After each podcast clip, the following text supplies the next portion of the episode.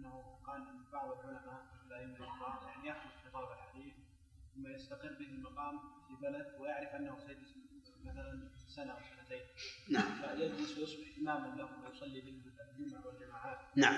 ثم ينتقل الى بلد اخرى ايضا يصبح حاله كذلك حتى يرجع الى بلد. نعم. فيقول في هذه الحاله استقر به المقام وجلس وهو يعلم انه سيرتحل واتى لغرض معين. نعم. ويسافر ويصلي بهم الجمعه والجماعات. نعم.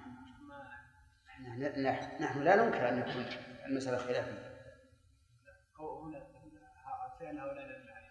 هذا قضايا أعيان، لعله حين قدم البلد أراد أن يقيم إقامة مطلقة غير مقيدة بالزمن ولا بعمل، والإقامة المطلقة ترفع أحكام السفر، ولهذا نقول السفر الآن الذي في البلاد يعتبرون مقيمين إقامة مطلقة،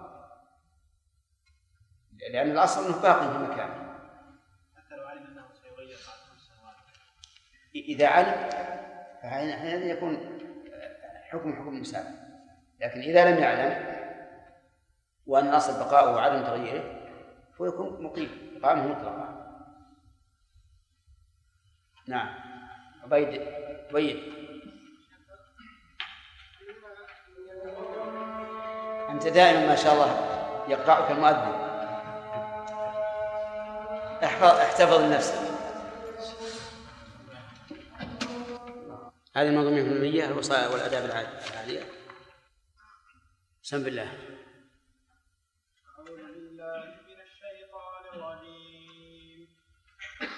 وإذا كنت فيهم فأقمت لهم الصلاة فلتقم طائفة منهم معك وليأخذوا أسلحتهم فإذا سجدوا فليكونوا من ورائكم ولتأت طائفة أخرى لم يصلوا لم يصلوا فليصلوا معك وليأخذوا حذرهم وأسلحتهم ود الذين كفروا لو تغفلون عن أسلحتكم وأمتعتكم فيميلون فيميلون عليكم ميلة واحدة ولا جناح عليكم إن كان بكم أذى من مطر أو كنتم مرضى أو كنتم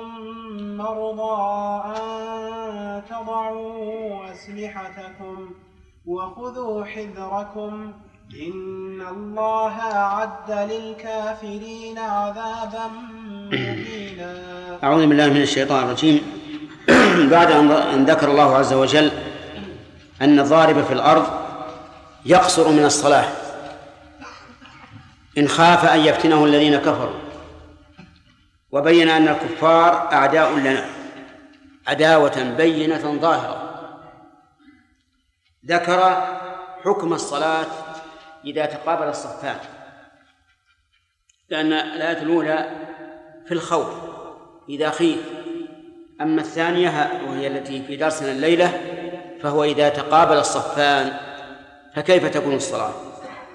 قال الله تعالى وإذا كنت فيهم، والخطاب للنبي صلى الله عليه وعلى آله وسلم، والضمير في قوله فيهم يعود على الصحابة.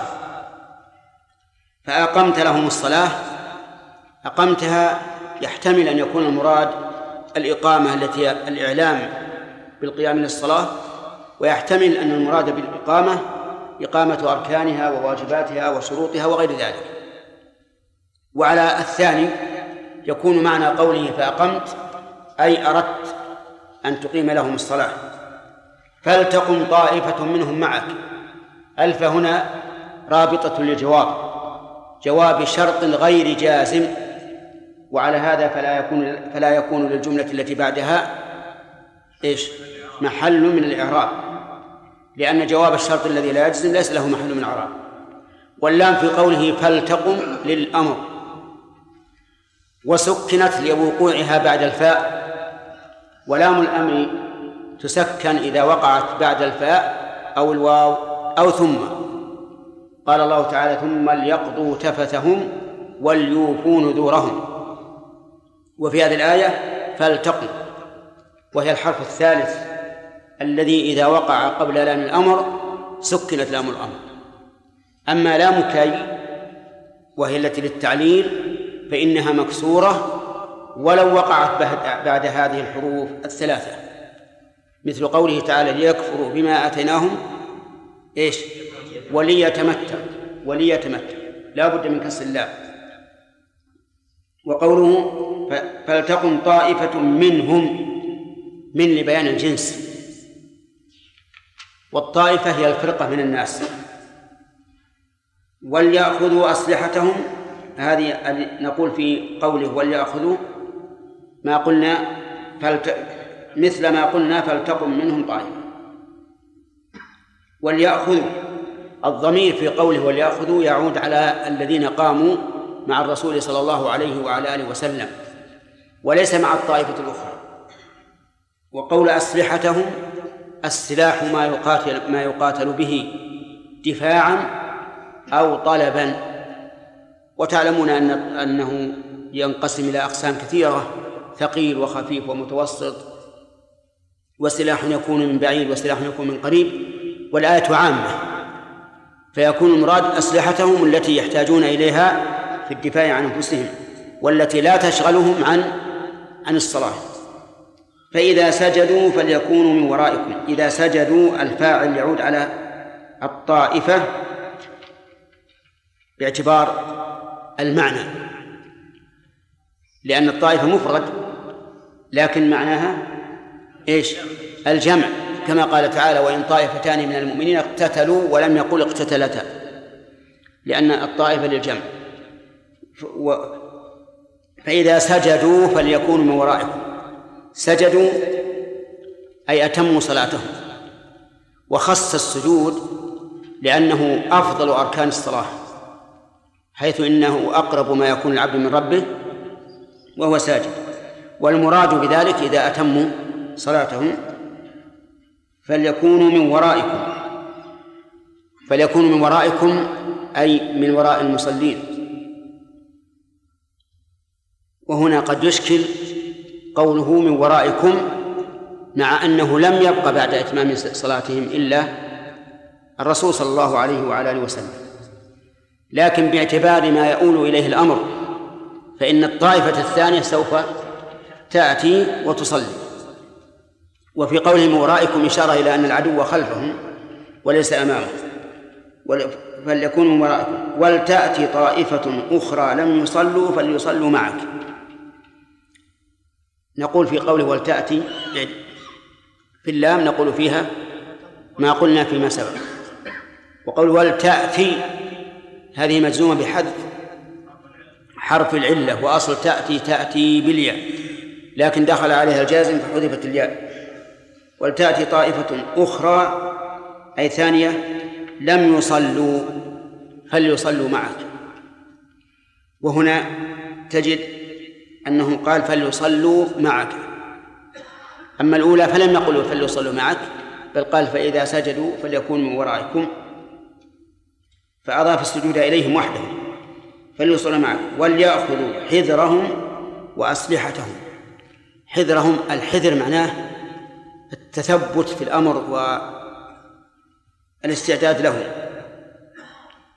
ود الذين كفروا لو تغفلون عن أسلحتكم وأمتعتكم فيميلون عليكم ميلة واحدة. ود بمعنى أحب، لكنه قيل إن الود هو صافي المحبة، فود أعلى من أحبة. وقوله لو تغفلون عن أسلحتكم، لو هذه مصدرية بمعنى أن، وليعلم أن لو تأتي مصدرية كما هنا، والغالب أنها تأتي بعد ود وأحب وما أشبهها، وتأتي شرطية مثل أن تقول لو جاء زيد لا لأكرمته، لو جاء زيد لأكرمته. وجوابها إن كان منفيا فإنه يكون بلا لام، وإن كان وإن كان مثبتا فإنه يأتي باللام، لكنه قد تقترن به اللام قليلا إذا كان منفيا بماء، وعليه قول الشاعر: ولو نعطى الخيار لما افترقنا. يقول: لو تغفلون عن أسلحتكم وأمتعتكم فيميلون عليكم ميلة واحدة. تغفلون أي تتلهون بما أنتم فيه من الصلاة أو غيرها، فيميلون عليكم ميلة واحدة أي عليكم لقتالكم. وقوله ميلة واحدة كقولنا ضربة رجل واحد، أي يميلون عليكم جميعا ميلة واحدة تقضي عليكم. ولا جناح عليكم إن كان بكم أذى من مطر أو كنتم مرضى أن تضعوا أسلحتكم. لا جناح إلى إثم إن كان بكم أذى من مطر، أي تأذي من المطر، أن تضعوا الأسلحة. ووجه ذلك أن المطر سوف يبل الثياب ويبل السلاح، ويحصل بذلك ثقل على المقاتل، فإذا كان كذلك فلا حرج أن يضع السلاح. ولهذا قال أن تضعوا أسلحتكم. وقوله أو كنتم مرضى أي عاجزين عن حمل السلاح لمرض من جراح أو غير ذلك، أن تضعوا أسلحتكم أن تضعوا أسلحتكم أي ولا تحملوها. وقوله أن تضعوا هذه من الذي حدث فيه حرف الجر اضطرادا، صح، حدث فيه حرف الجر اضطرادا، كما قال ابن مالك: وفي أن وأن يضطردوا، أي ولا جناح عليكم في وضع أسلحتكم. وعلى هذا تكون أن وما بعدها في محل نصب بنزع الخاء. وخذوا حذركم، يعني إذا وضعتم الأسلحة لأذى من مطر أو مرض فلا تغفلوا عن الحذر، خذوا حذركم. إن الله أعد أي هيئ للكافرين عذابا مهينا، أي عذابا ذو هوان. وما هذا العذاب؟ هل هو في الدنيا أو في الآخرة أو فيهما؟ فيهما جميعا. هذه الآية, الآية كما شرحناها على وجه الاختصار فيها فوائد عظيمة.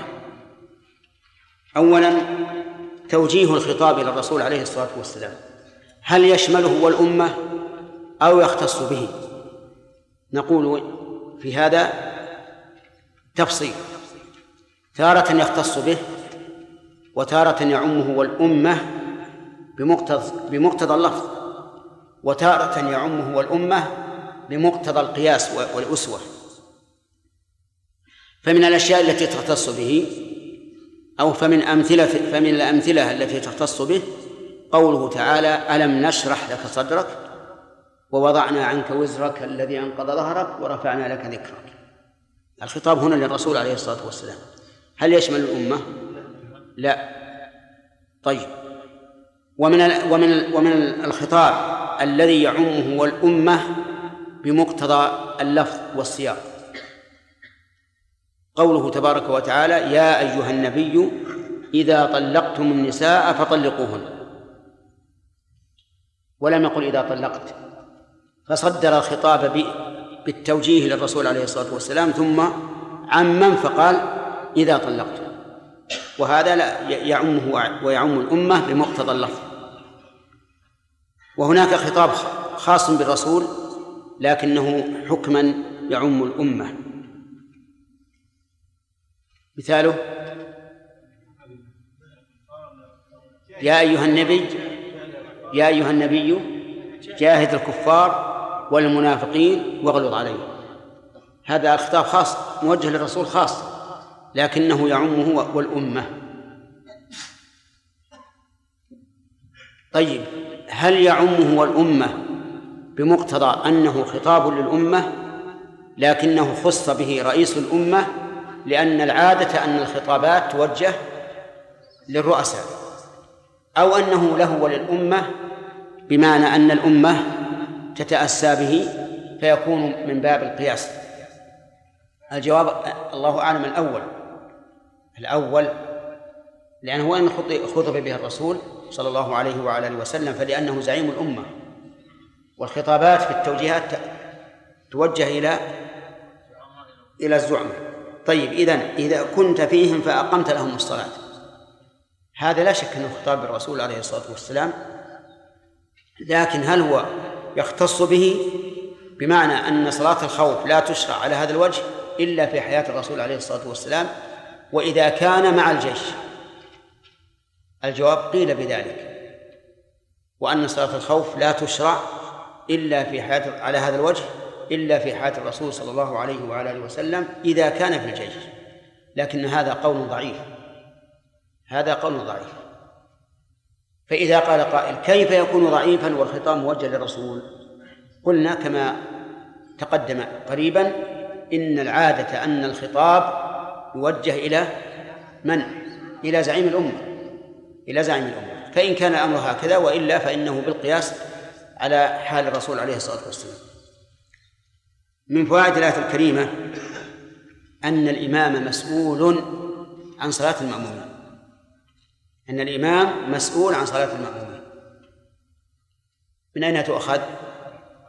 أقمت لهم لهم كأنه يقيمها لهم، وهذا يعني أنه يجب على الإمام أن يتبع السنة في صلاته، بينما لو كان يصلي لوحده فله أن يخفف وله أن يثقل حسب ما يريد، لقول النبي صلى الله عليه وسلم وإذا صلى أحدكم من نفسه فليصلي ما شاء. ومن فوائد هذه هذه الآية الكريمة وجوب صلاة الجماعة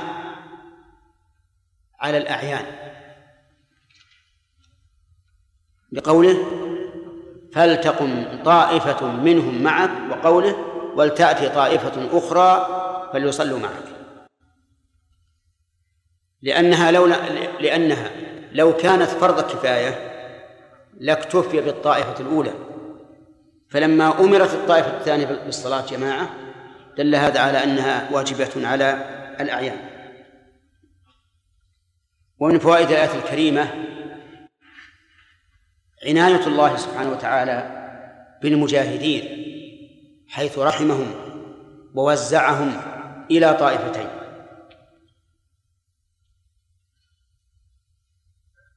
نعم، وإلا لكان لكان المفروض أن يصلوا جميعا، لكن من رحمته سبحانه وتعالى أن شرع التوزيع. ومن فوائد الآية الكريمة عدم مشروعية تكرار الجماعة، وجهه أن النبي صلى الله عليه وسلم صلى بهم جماعة واحدة، وإلا لكان يصلي بالأولى ركعتين وبالأخرى ركعتين، ولكن يقال إن هذا إن هذه الفائدة خرمت بما ثبتت به السنة من أوجه صلاة الخوف، أنه يصلي بإيش؟ بكل طائفة ركعتين، جماعة مستقلة. ومن فوائد هذه الآية الكريمة وجوب أخذ الأسلحة في الصلاة، وجوب أخذ الأسلحة في الصلاة، وهذا مأخوذ من قوله وليأخذوا أسلحتهم. فإن قال قائل لعل هذا الأمر للإباحة، لأنه لما كان من المتوهم أن المصلي لا يحمل شيئا يشغله أمر بذلك، فكان هذا الأمر للإباحة. وإن شئت انتقلنا إلى أن يكون الأمر للاستحباب، لأن حمل ما يشغل مع أنه مكروه في غير صلاة الخوف يدل على أن حمله في صلاة الخوف مستحب. قلنا كلا الاحتمالين يبطلان بقوله في آخر الآية ولا جناح عليكم إن كان بكم أذى من مطر أو كنتم مرضى أن تضعوا أسلحتهم أسلحتكم، فإن هذا يدل على إيش؟ على وجوب حمل السلاح، وأنه لا يرخص في ترك حمله إلا لسبب مرض أو أذى. وهذا هو القول الراجح، أنه يجب حمل السلاح في صلاة الخوف. ومن فوائد الآية الكريمة الرخصة في حمل النجاسة في هذه الحال.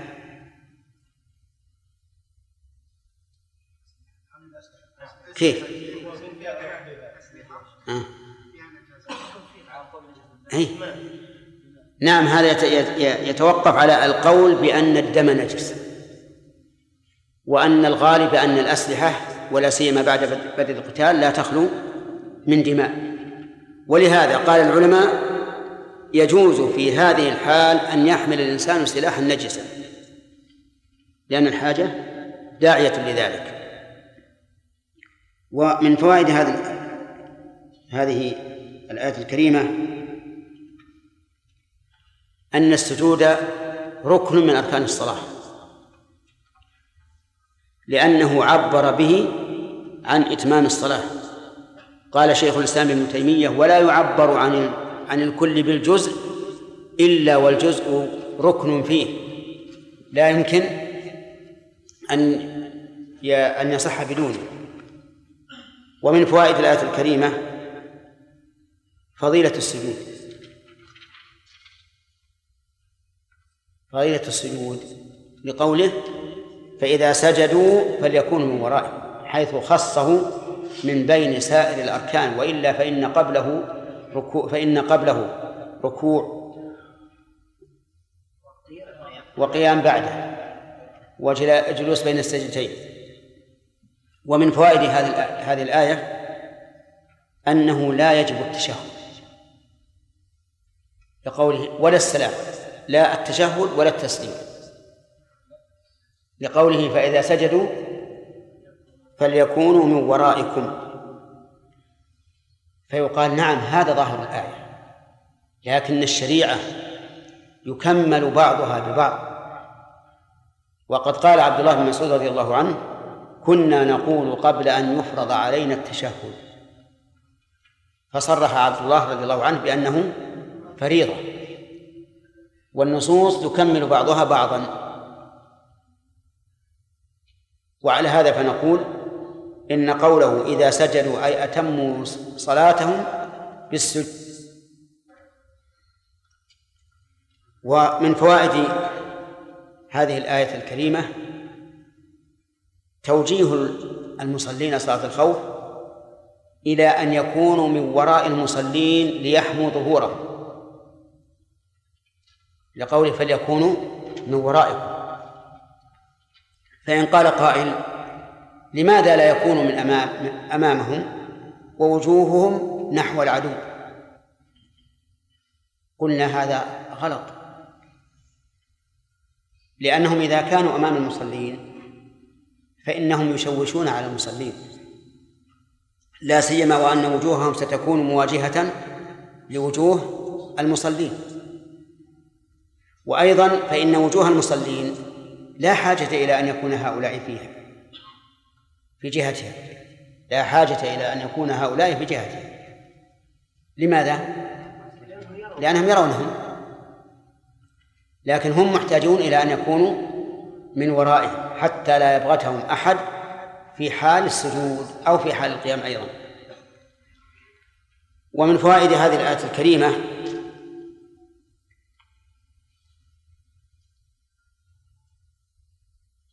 أن ظاهرها أنهم أن أن الآخرين يصلون جماعة، يعني الذين الذين أرادوا أن يتموا الصلاة يصلون جماعة، لقوله فإذا سجدوا، يعني إذا تخلفوا عن الإمام والإمام قد قام الآن إلى الثانية فإنهم يتمون جماعة. فيقال نعم هذا ظاهر الآية، لكنه ليس صريحا، ولهذا الظاهر أنهم يتمون فرادا، كل يتم لنفسه ثم يذهبون جميعا إلى الميدان. ومن فوائد هذه الآية الكريمة أن المشروع للإمام في صلاة الخوف إطالة الركعة الثانية. من أين يؤخذ؟ من فعله، لأنهم إذا إذا كانها إذا كانت الطائفة الأولى سوف تنهي صلاتها ثم تذهب ثم تأتي الثانية ثم تدخل مع الإمام وينتظرها حتى تقرأ الفاتحة، فسيكون الوقوف سيكون الوقوف طويلا، وهو كذلك. ومن فوائد هذه الآية جواز انفراد الإنسان عن الإمام لعذر.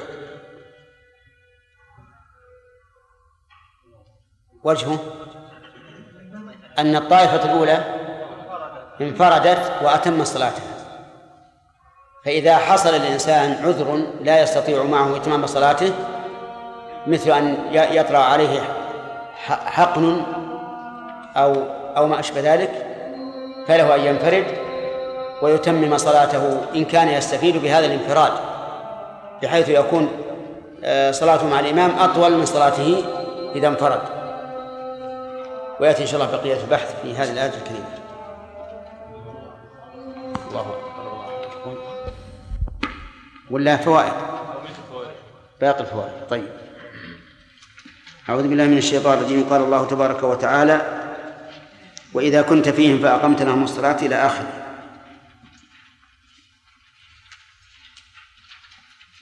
من فوائد هذه الآية مشروعية صلاة الخوف على هذه على هذا الوجه، وذكرناها وذكرنا أن بعض العلماء قال إنه لا تشرع صلاة الخوف إلا إذا كان فيها الرسول صلى الله عليه وسلم، وبينا ضعف هذا القول، أليس كذلك؟ طيب، من... ها؟ أخذنا؟ إيه؟ طيب، ما أخذ أربعة عشر خمسة عشر. المهم وصلنا إلى إيش؟ جواز انفراد الإنسان على الإمام لعذر. نعم. كالحقن أو الذبيحة أو أشبه ذلك، وهذا بشرط أن يستفيد من الانفراد. نعم، بشرط أن يستفيد من انفراده. أتعرفون هذا الشرط؟ بشرط أن يستفيد من انفراده، يعني أنه لو بقي مع الإمام لا لتأخر أكثر، فهو يريد أن يقتصر على الواجب ويسرع. هذا معنى اشتراط أن يستفيد من انفراده. الإمام يأتي بالواجب والمستحب فيتأخر، وهو يريد أن يقتصر على الواجب وينصرف، هذا مستفيد. أما إذا كان الإمام يسرع ولا ولا يتميز عنه، أي هذا المنفرد بإسراع، فإنه لا يجوز أن ينفرد لأنه لا يستفيد من الانفراد. طيب، من فوائد الآية الكريمة جواز إقامة جماعتين للحاجة في مكان واحد، جواز إقامة جماعتين في مكان واحد للحاجة. وجهه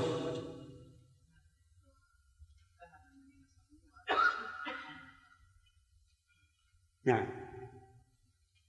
ومثال الحاجة أن يكون أن يكون المسجد ضيقا كالمساجد التي تكون في السوق المزدحم بالباعة والمشترين، فلا يسعهم فلا يسعهم المصلى، ولا يتمكنون من من المتابعة في السوق، فنقول لا بأس أن تصلي الجماعة الأولى ثم تأتي جماعة أخرى بعدها.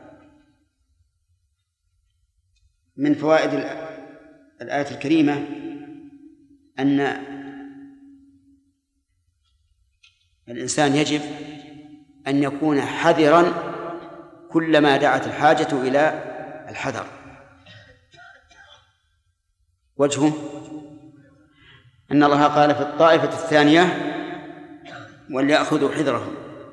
الطائفة الأولى لم يقل ذلك، وقد ذكرنا الفرق بين هذا وهذا. وما هو يا خالد؟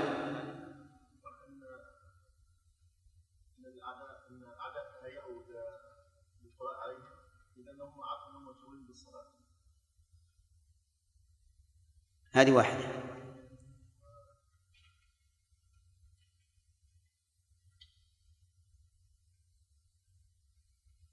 يلا، من يعرف؟ ما ذكرنا هذه؟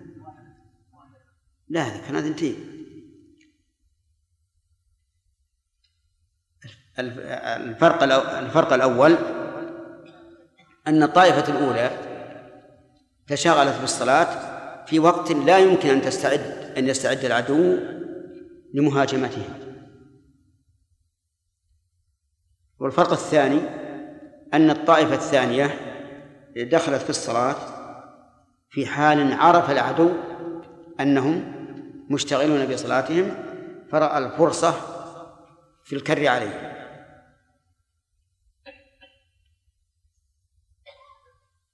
طيب، من من فوائد الآية الكريمة أن الطائفة الثانية أدركت جميع الصلاة بخلاف الطائفة الأولى. من أين تؤخذ؟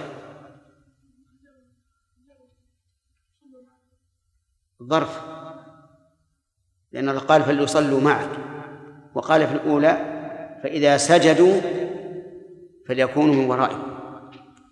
ويتفرع على هذه الفائدة عدل الشريعة الإسلامية، وأن الطائفة ووجهه أن الطائفة الأولى لما أدركت فضل تكبيرة الإحرام مع الإمام عوضت الثانية بكونها أدركت الصلاة مع الإمام، وهذا لا شك أنه من عدل الشريعة. ومن فوائد الآية الكريمة أن أعداء المسلمين يتربصون بهم الدوائر ويتحينون الفرص. ابن عوض يبين لنا ما أخذها. لا،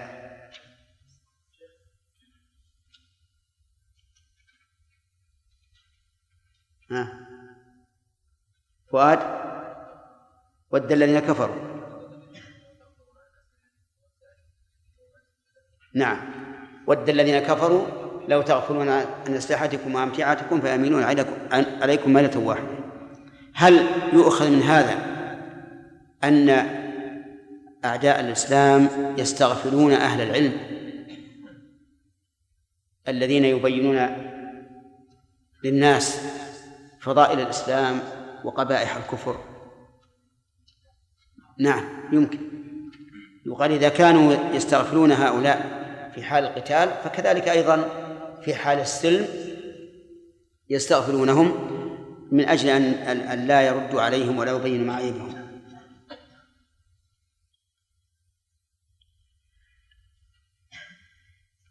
ومن فوائد الآية الكريمة أن الأعداء أعداء المسلمين يحبون الإجهاز على المسلمين بسرعة،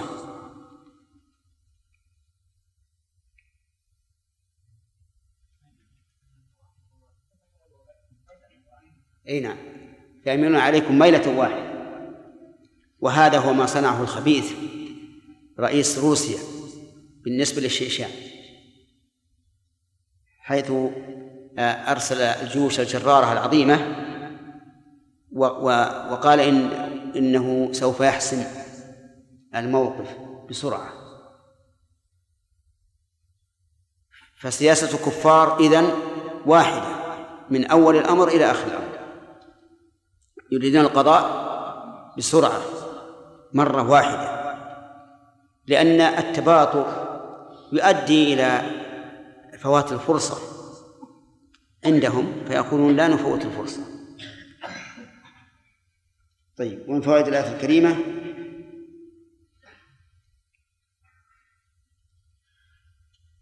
نفي الإثم إذا حصل أذى بحمل السلاح. أو كنتم مرضى؟ طيب، ها؟ أنت ضع السلاح. طيب، ومن فوائد الآية الكريمة وجوب حمل الأسلحة.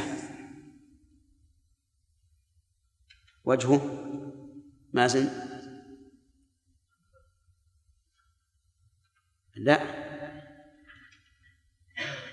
ولا جناح عليكم إن كان بكم أذى من مطر أن تضعوا أسلحتكم. فنفى الجناح متى؟ عند التأذي، فدل ذلك على أنه إذا لم يكن تأذي فواجب. ومن فوائد الآية الكريمة جواز حمل السلاح النجس في هذه الحال. أحمد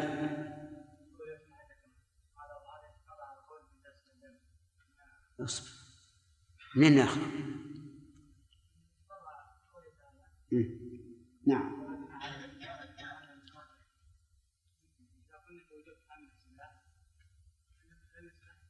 لكن هذا نفي نفي الجناح عن الذي لا يضع عن الإنسان سلاح. إيه لكن بس منين نأخذ أنه يجوز حمل السلاح ولو كان نجسا؟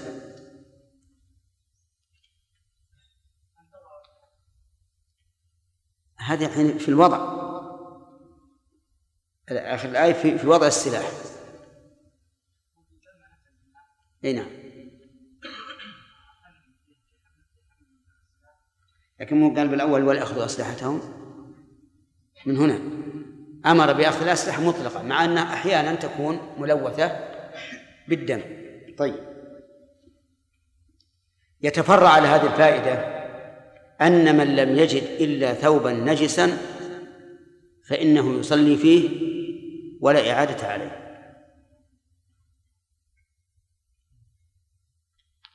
وجهه خالد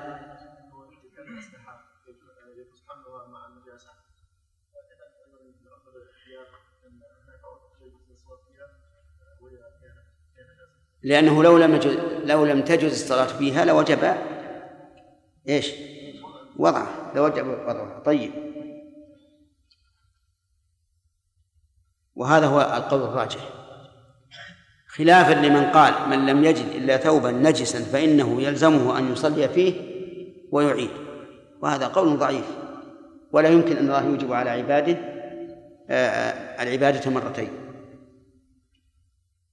ومن فوائد الآية الكريمة وجوب أخذ الحذر من الكفار. نعم خذوا الحذر. وهل يشمل هذا أخذ أخذ الحذر من هؤلاء الكفار اليوم؟ الأخ إيه أنت؟ نعم قياسا أو دخولا في اللفظ؟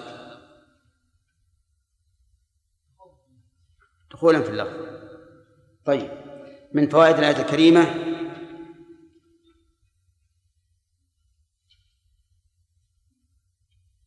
تهديد الكفار بما أعد الله لهم. ما معنى مهين؟ ما معنى مهين؟ لا ما ما معناه وش معنى مهين؟ ما معنى مهين؟ ها؟ أي أي من يعني يلحق الهوان بهم. طيب بارك الله فيه. وقد ذكرنا هل هذا العذاب في الدنيا أو في الآخرة وبينا أنه فيهما جميعا. طيب ثم قال الله عز وجل وهو بدء درس الليلة قال فإذا قضيتم الصلاة فاذكروا الله.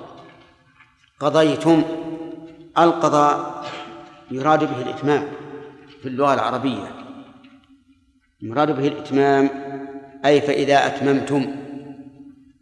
ويأتي القضاء بمعنى الإتمام في عدة مواضع من القرآن مثل قوله تعالى فقضاهن سبع سماوات أي أتمهن، أي فإذا أتممتم الصلاة وأنهيتموها فاذكروا الله قياما وقعودا إلى آخره. نأخذ الأعراب قبل كما هو الذي نريد أن نتبعه إن شاء الله.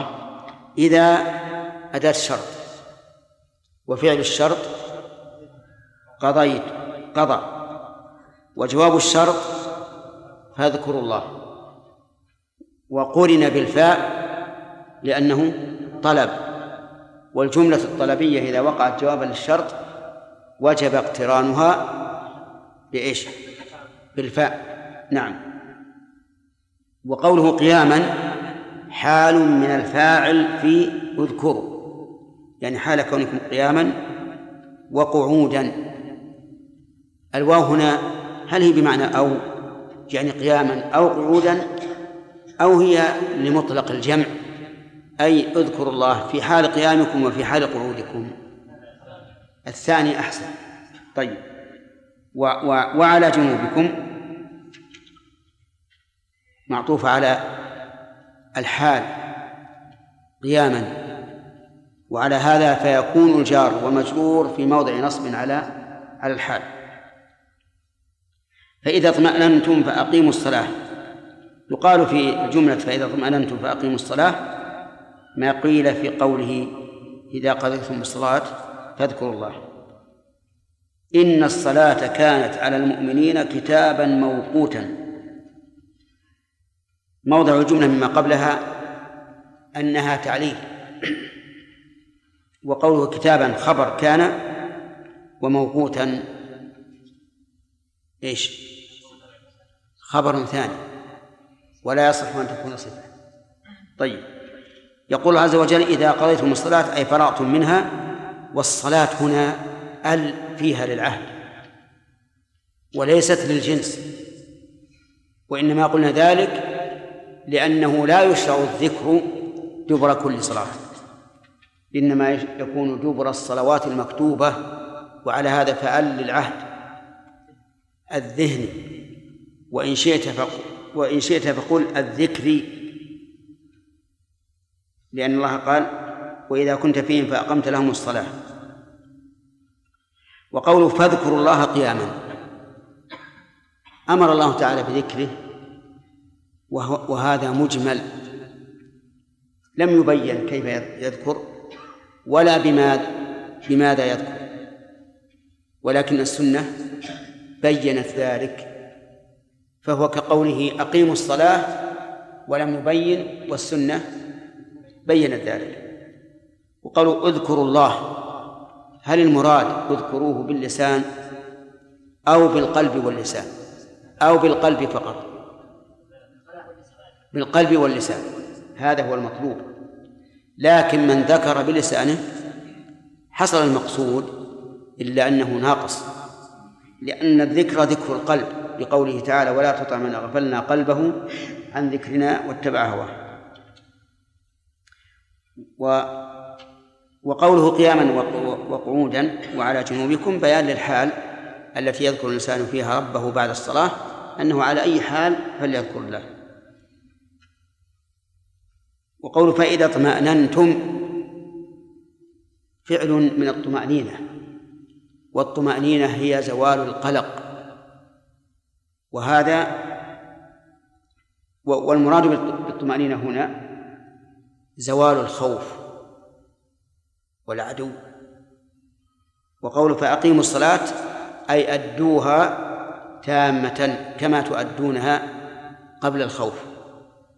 ثم قال إن الصلاة كانت إلى آخره، يعني من جملة إقامة الصلاة أن تؤدى في وقتها، بدليل الجملة التعليلية بعد ذلك، وهي قوله إن الصلاة كانت على المؤمنين كتابا موقوتا. أفادت الآية الكريمة فوائد. أولا، الأمر بذكر الله بعد انتهاء الصلاة، لقوله فإذا قضيتم الصلاة فاذكروا الله. فإن قال قائل ما الجمع بين هذه الآية وبين آية الجمعة، حيث قال فإذا قضيت الصلاة فانتشروا في الأرض وابتغوا من فضل الله واذكروا الله كثيرا؟ قلنا الجواب هو أن لكل مقام مقال، أن لكل مقام مقالا. ففي سورة الجمعة منعهم الله من البيع بعد نداء الجمعة حتى نصلي، فكأن الناس محبوسون عن البيع والشراء مدة الصلاة، فكان أهم ما يكون أو من أهم ما يكون عندهم أن يطلق حبسهم، ولهذا قال فانتشروا في الأرض وابتغوا من فضل الله. والأمر في قول فانتشروا في الأرض ليس للوجوب ولا للاستحباب، ولكنه للإباحة، كما سيأتي إن شاء الله تعالى. أما هنا فليس هناك أمر بالحضور إلى الصلاة وترك البيع والشراء، فلهذا بدأ بالذكر. من فوائد الآية الكريمة أنه لا يشرع الدعاء بعد التسليم. من, من أين يؤخذ؟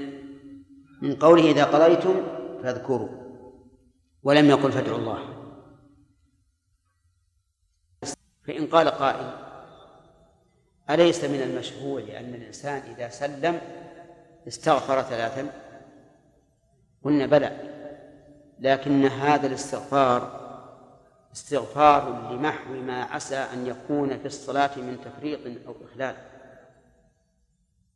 فهو في الحقيقة تابع لها، ولهذا كان من الأفضل أن يبادر به الإنسان قبل الذكر حتى يزيل ما في الصلاة من إخلال وتقصير. ومن ومن فوائد الآية الكريمة أن الذكر بعد الصلاة لا يشترط أن يجلس الإنسان حتى ينهيه، بل له أن يذكر ولو كان قد انصرف، لقوله قياما وقعودا وعلى جنوب. على أي حال، ومن فوائد هذه الآية الكريمة أن الذكر لا ينقص إذا قعد الإنسان من قيام أو قام من قعود أو اضطجع. نعم، وهذا هو الأصل أنه لا ينقص بكون الإنسان قائما أو قاعدا أو مضطجعا، اللهم إلا أن يترتب على ذلك أنه إذا كان قائما فهو أنشط له، لكن الغالب أن القاعد أخشى، لأن القائم ليس يقوم ويقف، سوف يمشي. ومن فوائد الآية الكريمة أن الواجب إذا زال الخوف أن تعاد إقامة الصلاة على ما كانت عليه حين الأمن، بقوله فإذا اطمأننتم فأقيموا الصلاة. ومن فوائد الآية الكريمة أن الصلاة فرض، بقوله كتابا، لأن كتابا بمعنى فرضا. فإن قال قائل الآية الكريمة فيها كانت على المؤمنين، فهل ظاهره أن غير المؤمنين لا تجب عليهم الصلاة؟ قلنا نعم، غير المؤمنين لا تجب عليهم الصلاة بمعنى أنهم لا يطالبون بها، بل يقال إيش؟ أسلموا ثم صلوا. ولهذا لو صلى وهو باق على كفر لم تقبل منه. فإن قال قائل هل في هذه الآية دليل على من قال إن الكفار لا يخاطبون بفروع الإسلام؟ نعم، نقول نعم، استدلوا بها، لكن استدلالهم لا يتعين لقوله تعالى في سورة المدثر إلا أصحاب اليمين في جنات يتساءلون عن المجرمين ما سلككم في سقر، يعني أي شيء أدخلكم في النار؟ قالوا لم نكن من المصلين. فدل ذا فدل ذا على أن الكفار مخاطبون بفروع الإسلام، وهذا هو الحق، لكنهم لا يلزمون بها على كفرهم، بل يقال أسلموا ثم صلوا. ومن فوائد الآية الكريمة أن الصلاة مؤقتة، لقوله موقوتا، وهذا مما يوجب أن يجتمع الناس عليها، لأنه لو لأنها لو كانت غير مؤقتة لاختلف الناس، هذا يصلي في الصباح وهذا في الظهر وهذا في العصر، ويصلون سبع عشرة ركعة في أي وقت شاءوا، لكن من أجل أن يكون الناس متحدين في وقت واحد حجة الأوقات. وهذه الآية كما ترون مطلقة، لم يبين فيها الوقت، لكن بينته السنة تفصيلا وبينه القرآن بنوع من الإجمال في موضع آخر، مثل قوله تعالى: أقم الصلاة لدلوك الشمس إلى غسق الليل وقرآن الفجر. فإن هذه الآية انتظمت أوقات الصلوات الخمس. لدلوك الشمس إلى، هذه قال بعض المعربين إن اللام في قوله لدلوك بمعنى من، بدليل الغاية، فيكون معنى الآية من دلوك الشمس إلى غسق الليل. ودلوك الشمس هو زوالها، وغسق الليل شدة ظلامه، وأشد ما يكون الليل ظلاما بانعواض. أجب. نعم.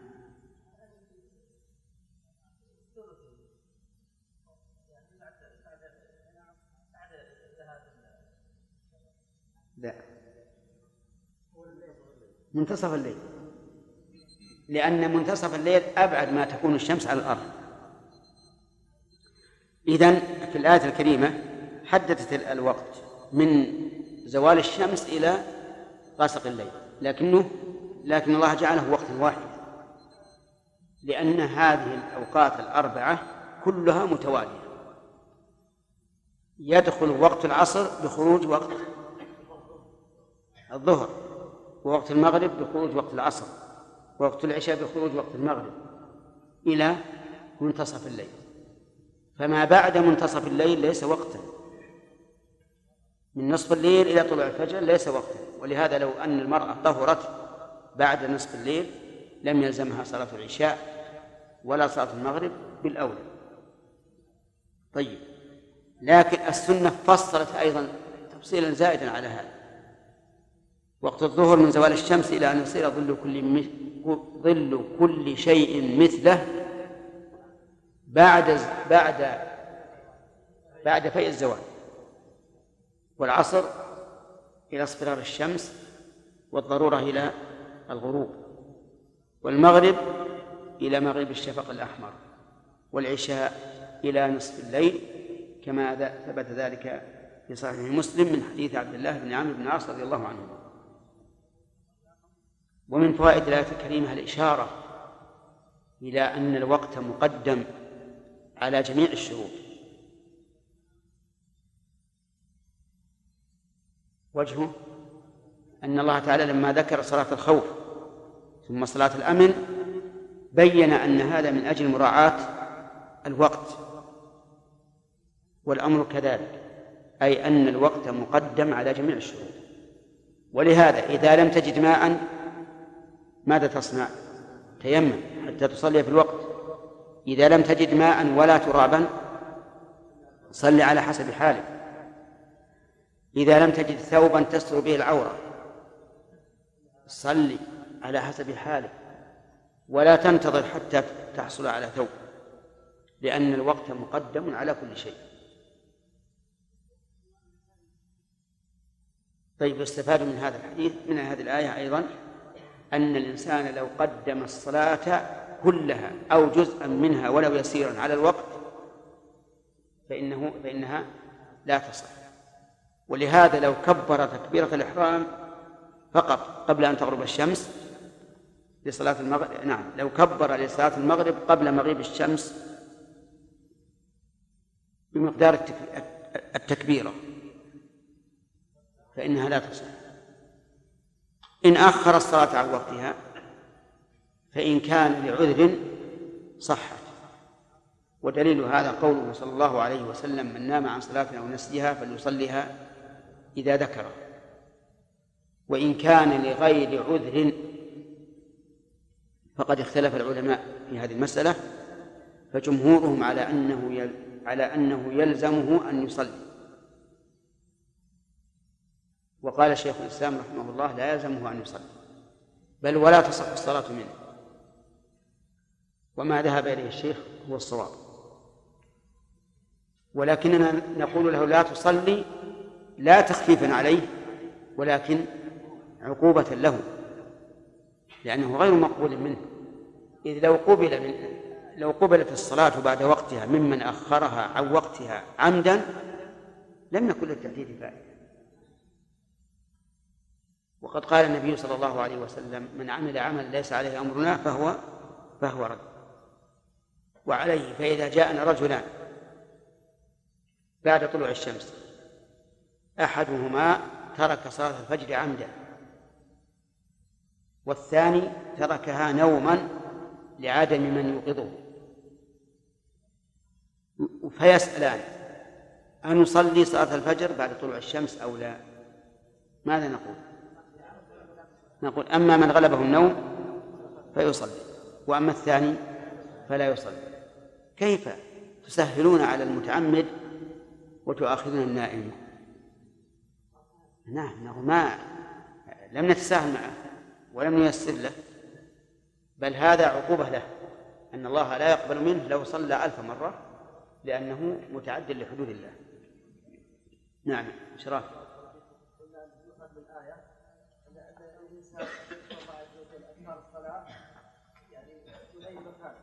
نعم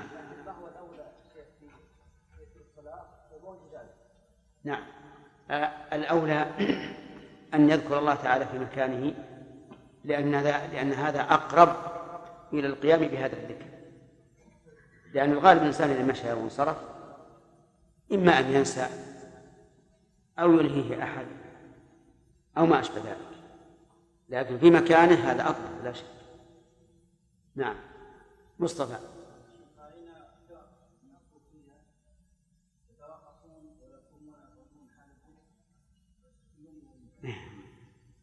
هنا لك الآية جاءت الأحوال هذه على حسب حال الإنسان،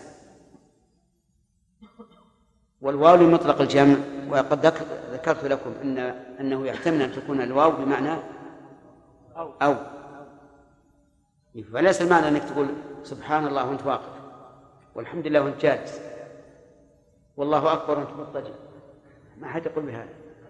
السنة تبين وتفسر. نعم اي نعم يقدم الوقت على الخشوع في الصلاة. ولهذا لو ان الانسان وضع بين يديه طعام والوقت ضيق، فهو اما ان ياكل من الطعام ويخرج الوقت، واما ان يصلي مع اشتغال قلبه، نقول صل. نعم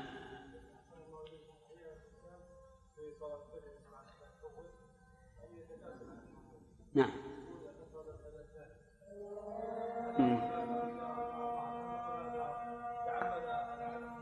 هذا حسب حاله. بعض الناس يقول: نعم ما دام ما أذن الفجر أبي أتمغط شوي، فينظر إذا كان من من يغلبه النوم فلا فلا يفعل. نعم الله أكبر الله.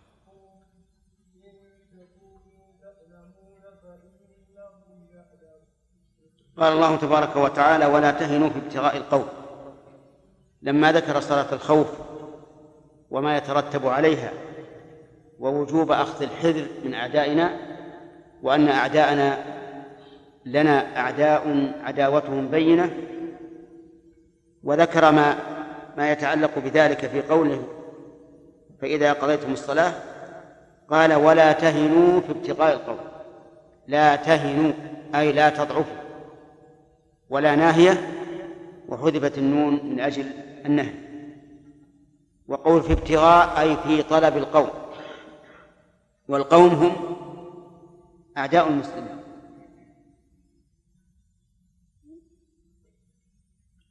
ثم بيّن سبحانه وتعالى أنه لا وجه للوهن والضعف في طلبهم، فقال: إن تكونوا تألمون فإنهم يعلمون كما تعلمون. يعني هم يطلبونكم ويريدون إيلامكم، وإذا تألمتم منهم فإنهم هم أيضا يتألمون منكم كما تتألمون منهم. وهذا فيه التسلية للمجاهدين المقاتلين، ولكن الفرق بيننا وبينهم فرق كبير أبعد مما بين السماء والأرض. وترجون من الله ما لا يرجون، أنتم ترجون من الله النصر الذي وعدتم به إذا اتقيتم الله عز وجل، وترجون ثواب الآخرة. هم قد لا يرجون لا يرجون ثواب الآخرة قطعا، والنصر قد يرجونه وقد لا يرجونه، وإذا رجوه فإنما يريدون الانتصار عصبية لأوطانهم وقومهم. فصار فرق عظيم بين هؤلاء وهؤلاء. ولهذا لما نادى أبو سفيان يوم أحد فقال يوم بيوم بدر والحرب سجال، أجابه الصحابة فقالوا لا سواء، قتلانا في الجنة وقتلاكم في النار. فإذا, فإذا كنا نساويهم في الألم، ألم الجراح وألم القتل وألم فقد المال وغير ذلك، إذا كنا نساويهم في هذا فإننا نمتاز عنهم بأننا نرجو من الله ما لا يرجون، فكيف يكونون هم أقوياء في طلبنا ونحن ضعفاء؟ هذا لا يليق. وقوله ترجون من الله ما لا يرجون، أي تطمعون فيما عند الله من الثواب والنصر، وهم لا يطمعون في ذلك لأن قلوبهم خالية من الله عز وجل. وكان الله عليما حكيما، هذه مثل هذا هذا يقع في القرآن كثيرا. كان الله غفورا رحيما، كان الله عليما حكيما. فهل هو كان وزال أو كان ولا يزال؟ كان ولا يزال. ولهذا نقول إن كان هنا مسلوبة الزمان، يعني لا تدل على المضي، وإنما تدل على تحقق الأمر ووقوعه، لا على أنه كان فزال. وقوله عليما حكيما، لا يخفى علينا جميعا أن علم الله سبحانه وتعالى واسع يشمل الماضي فلا ينسى، والمستقبل فلا يجهل، ويشمل الخفي والجلي، ويشمل ما في حقه وحق عباده، فهو يعلم سبحانه وتعالى ماذا يجري علينا غدا وماذا سنعمل، ويعلم ما سيفعله سبحانه وتعالى هو بنفسه غدا وما لا يفعله. فعلم الله واسع. ثم إن علم الله متعلق بالواجب والجائز والمستحيل، ولذلك تعتبر هذه الصفة، يعني صفة العلم، من أوسع الصفات، متعلق بالواجب والجائز يعني الممكن والمستحيل. تعلقه بالواجب كعلمه جل وعلا بذاته وأسمائه وصفاته. تعلقه بالممكن هو تعلقه بما يحدث في هذا الكون، لأن كل الكون من باب إيش؟ من باب الجائز الممكن. تعلقه بالمستحيل مثل قوله تبارك وتعالى لو كان فيهما آلهة إلا الله لفسدتا.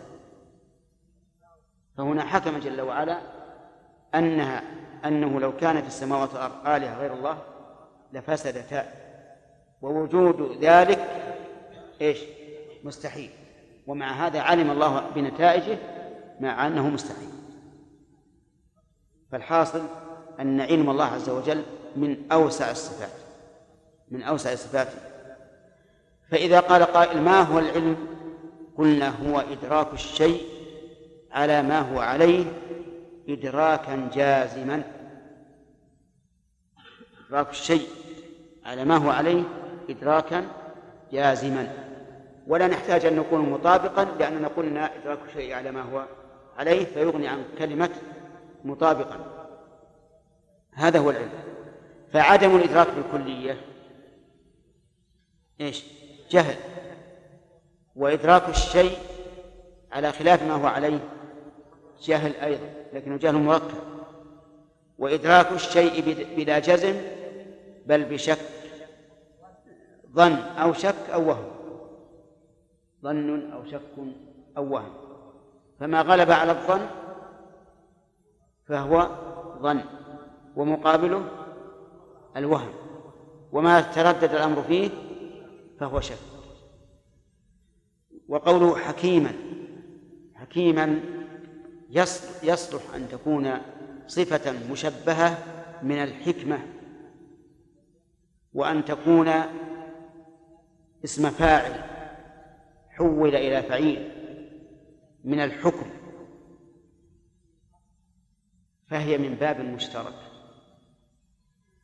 والقاعدة في التفسير أنه متى احتمل اللفظ معنيين لا يتنافيان فإنه يحمل عليهما جميعا. فعليه نقول الحكيم من الحكمة ومن الحكم. ثم نقول حكم الله عز وجل ينقسم إلى قسمين: حكم كوني وهو ما قضاه كونا، وحكم شرعي وهو ما قضاه شرعا.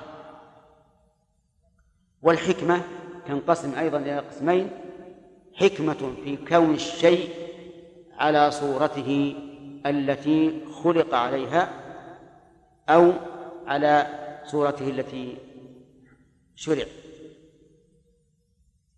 والحكمة الثانية حكمة غائية، بمعنى أن الغاية من هذا الشيء حكمة،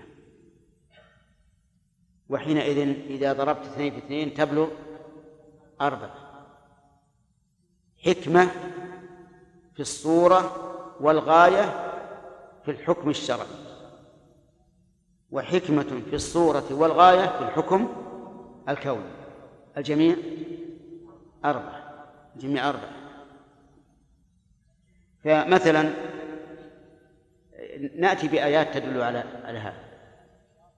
في سورة في سورة الممتحنة ذكر الله سبحانه وتعالى أحكاما ثم قال ذلكم حكم الله يحكم بينكم، وهذا حكم شرعي. وفي سورة يوسف قال أحد إخوته فلن أبرح الأرض حتى يأذن لي أبي أو يحكم الله لي.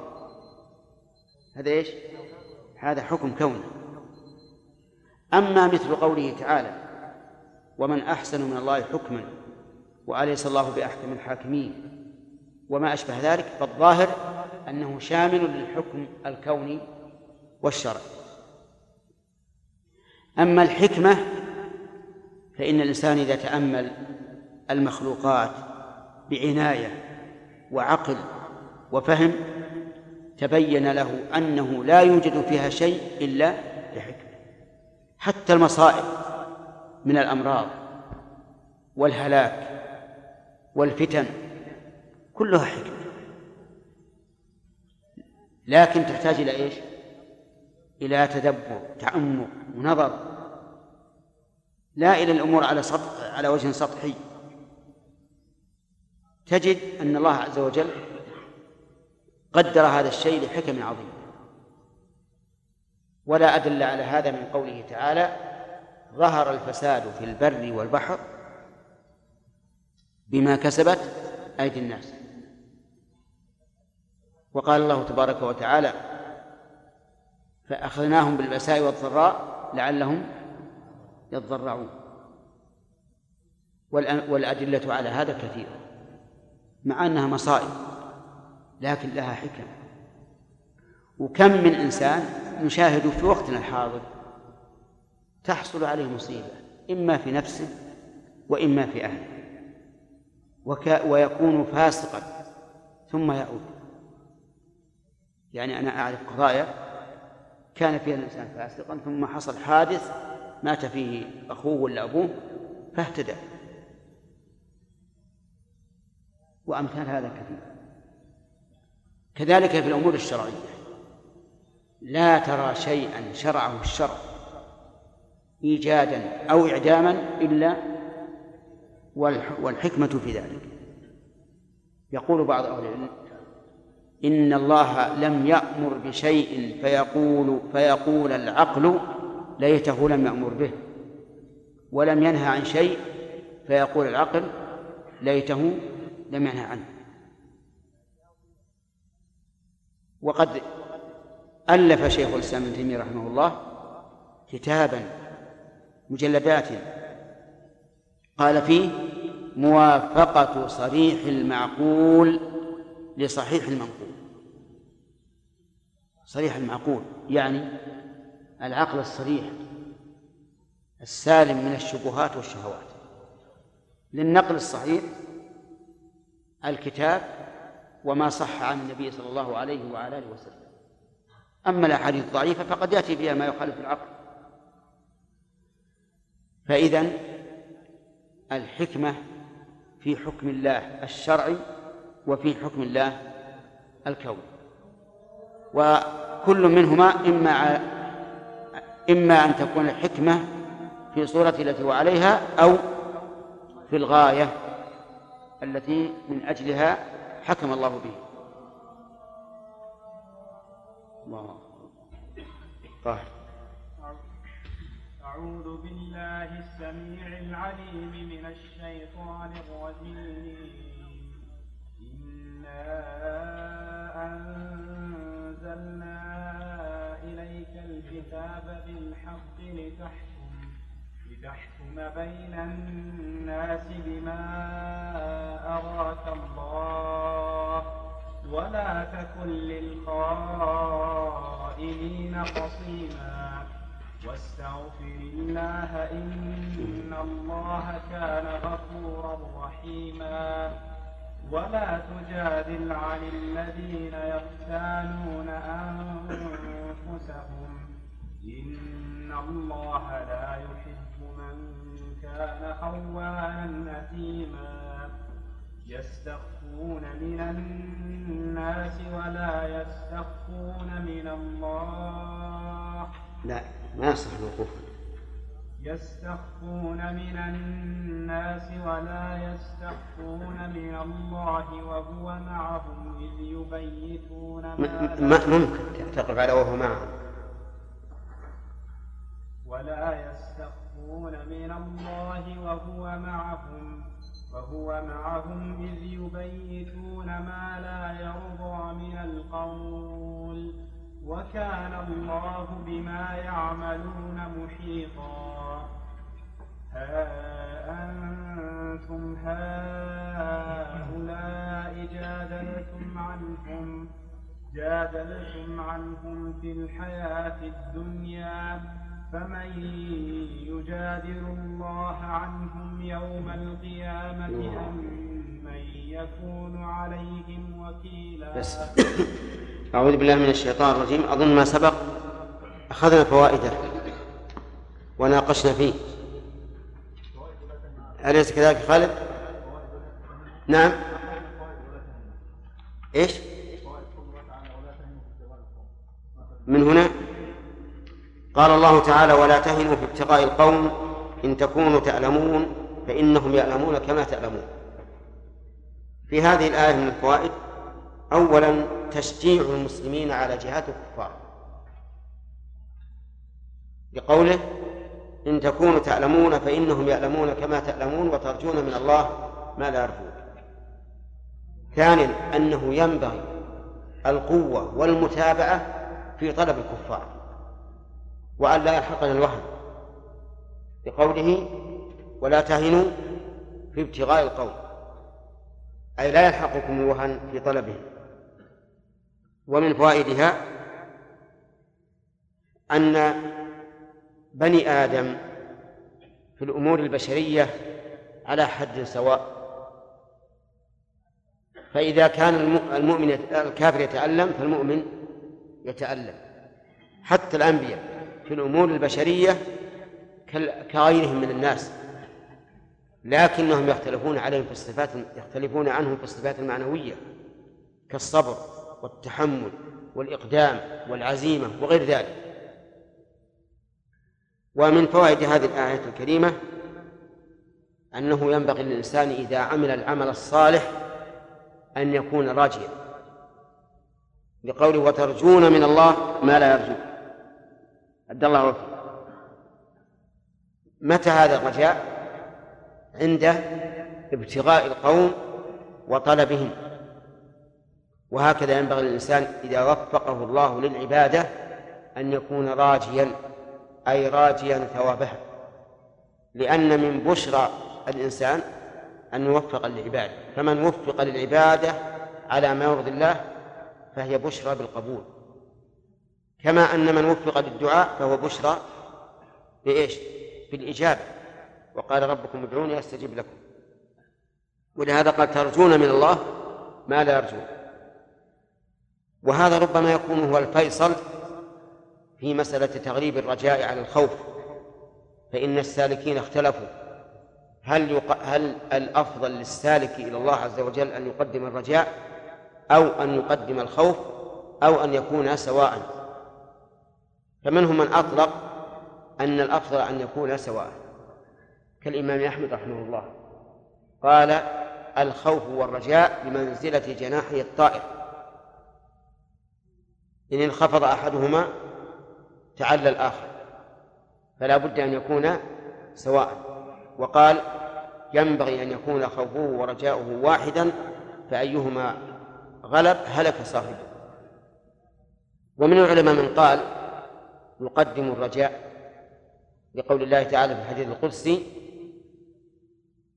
أنا عند ظن عبدي بي وأنا معه إذا ذكرني، فإن ظن بي خيرا فله وإن ظن بي شرا فله.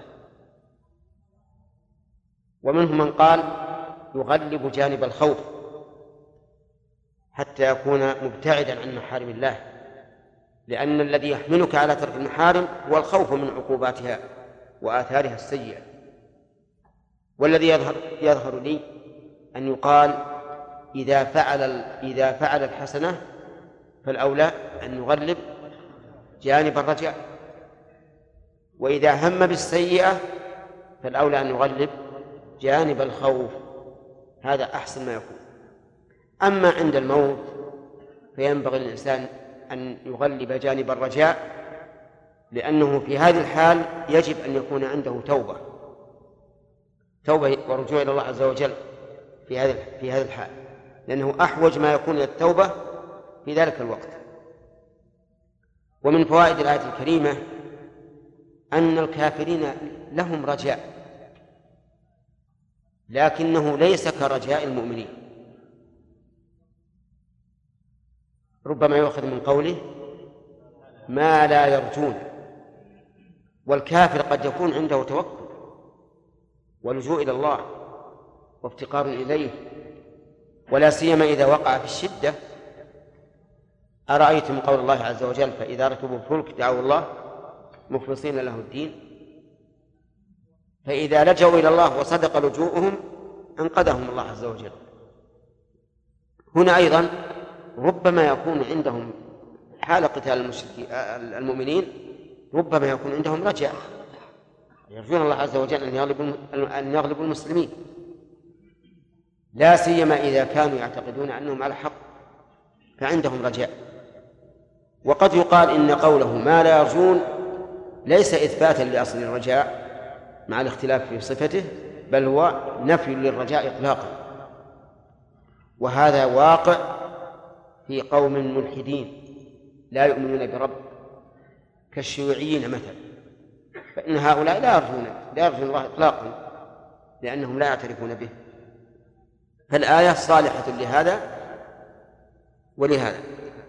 ومن فوائد الآية الكريمة إثبات اسمين من أسماء الله هما العليم والحكيم، وكان الله عليما حكيما. وإثبات ما تضمناه من الصفة، وهي العلم من العليم والحكمة من الحكيم والحكم من الحكيم أيضا، لأن الحكيم ذو الحكمة والحكم،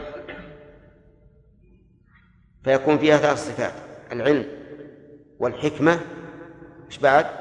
والحكم. فإن قال قائل هذا التعبير وكان الله عليما حكيما يدل على أنه كان فمضى، فالجواب أن يقال لا، لأن كان هنا مسلوبة مسلوبة الزمان، وإنما أتي بها لتحقيق هذين الاسمين وما تضمناه من صفة.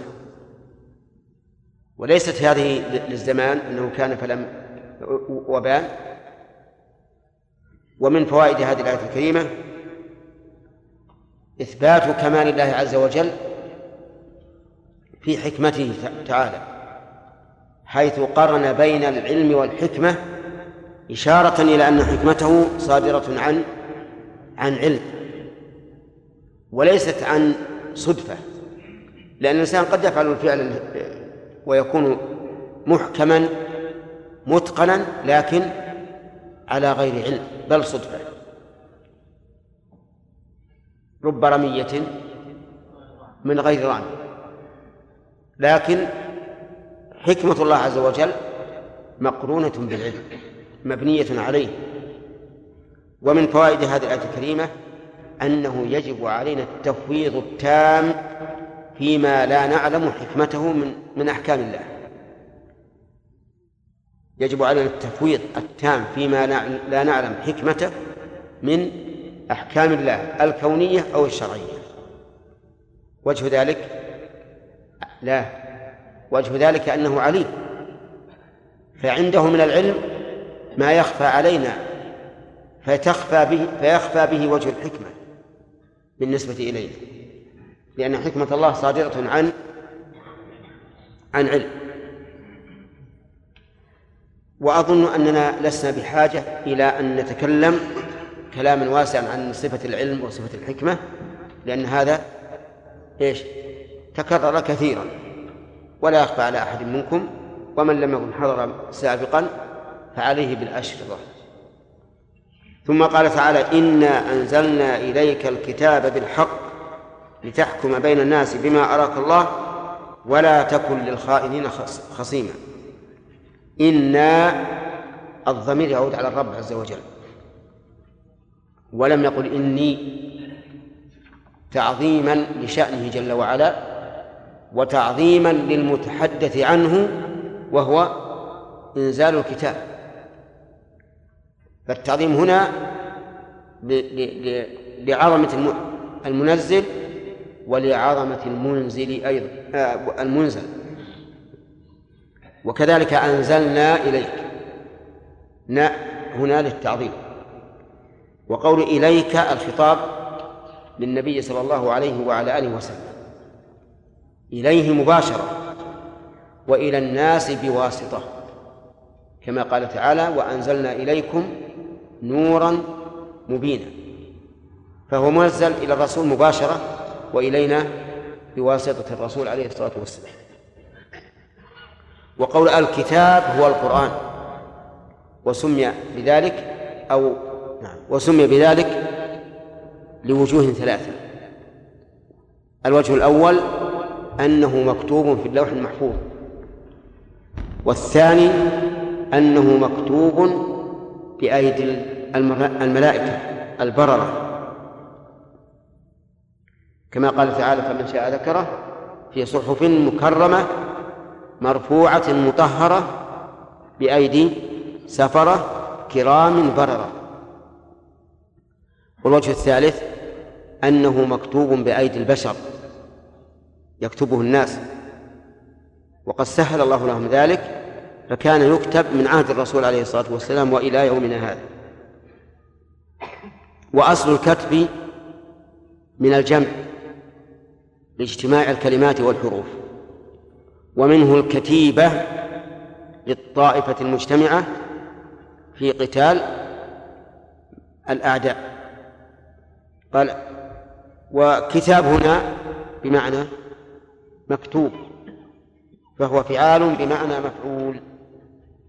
بالحق الباء هنا إما أن تكون للمصاحبة وإما أن تكون للتعدية، وكلاهما صحيح، فهو نازل بحق ليس مكتوبا ليس مكتوبا بل هو نزل من عند الله حقا، وهذا لإثبات نزوله من عند الله. كذلك أيضا هو نازل بالحق، فكل ما نزل به القرآن فهو حق، إن كان خبرا فهو صدق، وإن كان حكما فهو عدل. فالحق وصف للقرآن في حد ذاته وأنه صدق ومن عند الله وفيما جاء به، فأخباره كلها صدق وأحكامه كلها كلها عدل. ثم مع ذلك إذا تدبره القرآن جاعلا إياه دليلا على الحق فإنه لا بد أن يهتدي للحق، كما قال تعالى: ولقد يسرنا القرآن للذكر فهل من مدكر، وتيسيره شامل لتيسير لفظه ومعناه والعمل به، لكن يحتاج إلى تذكر. إذن بالحق له معنيان: المعنى الأول آدم بن زكريا،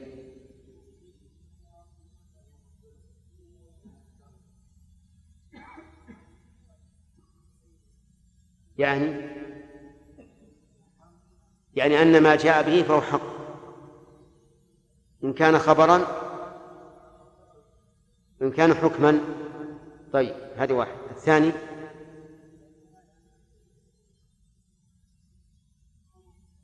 خالد، يعني أنه نزل من الله حقاً. نعم، مثل ما أقول لك مثلاً حصل كذا بالتأكيد، يعني مؤكد. فيكون الحق هنا له معنيان: المعنى الأول أن نزوله من عند الله حق، والمعنى الثاني أن ما جاء به القرآن فهو حق. قال: لتحكم بين الناس بما أراك الله. الخطاب للرسول عليه الصلاة والسلام: لتحكم.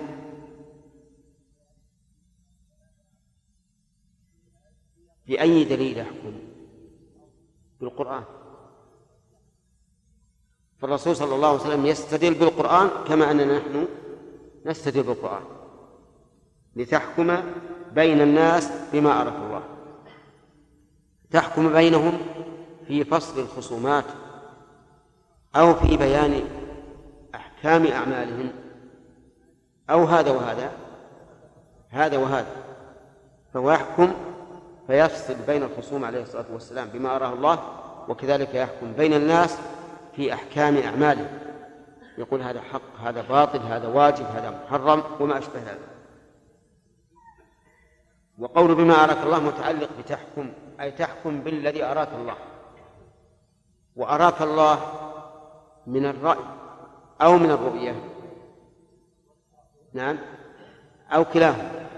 الظاهر كلاهما، يشمل هذا وهذا، فيشمل ما استنبطه النبي عليه الصلاة والسلام من القرآن، وإن لم, وإن وإن لم تكن دلالته صريحة باللفظ، وهذا من, من الرأي.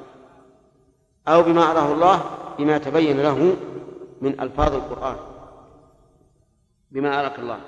ويحتمل أن تكون الإراءة هنا بمعنى العلم، أي بما أعلمك، فتشمل المعنيين: بما أراك الله، ولا تكن للخائنين خصيما. لما ذكر أن الله أنزله أنزل عليه الكتاب الحق نهاه أن يكون خصيما للخائنين، أي لذوي الخيانة. والخيانة هي الغدر في موضع الأمانة، هذه هي الخيانة، الغدر في موضع الأمانة، وهي صفة ذم بكل حال، بخلاف المكر والخديعة فإنها تكون أحيانا مذمومة وأحيانا ممدوح محمودة.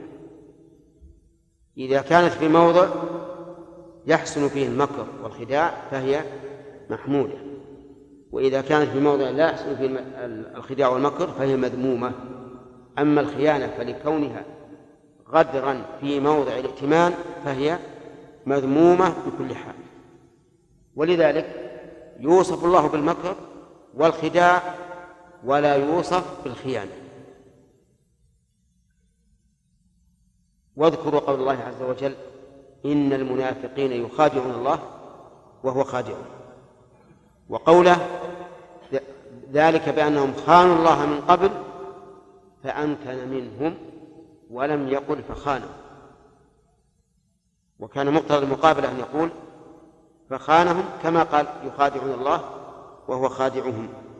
لكن الخيانة لما كان صفة ذم بكل حال صار الله تعالى منزها عنها. نعم. ولا تكن للخائنين خصيما أي مخاصما. طيب وهل يكون عليهم خصيما؟ نعم يعني ضدهم. نعم. طيب في هذه الآية في هذه الآية فوائد، منها بيان عظمة الرب بيان عظمة الرب بقوله إن فإن قيل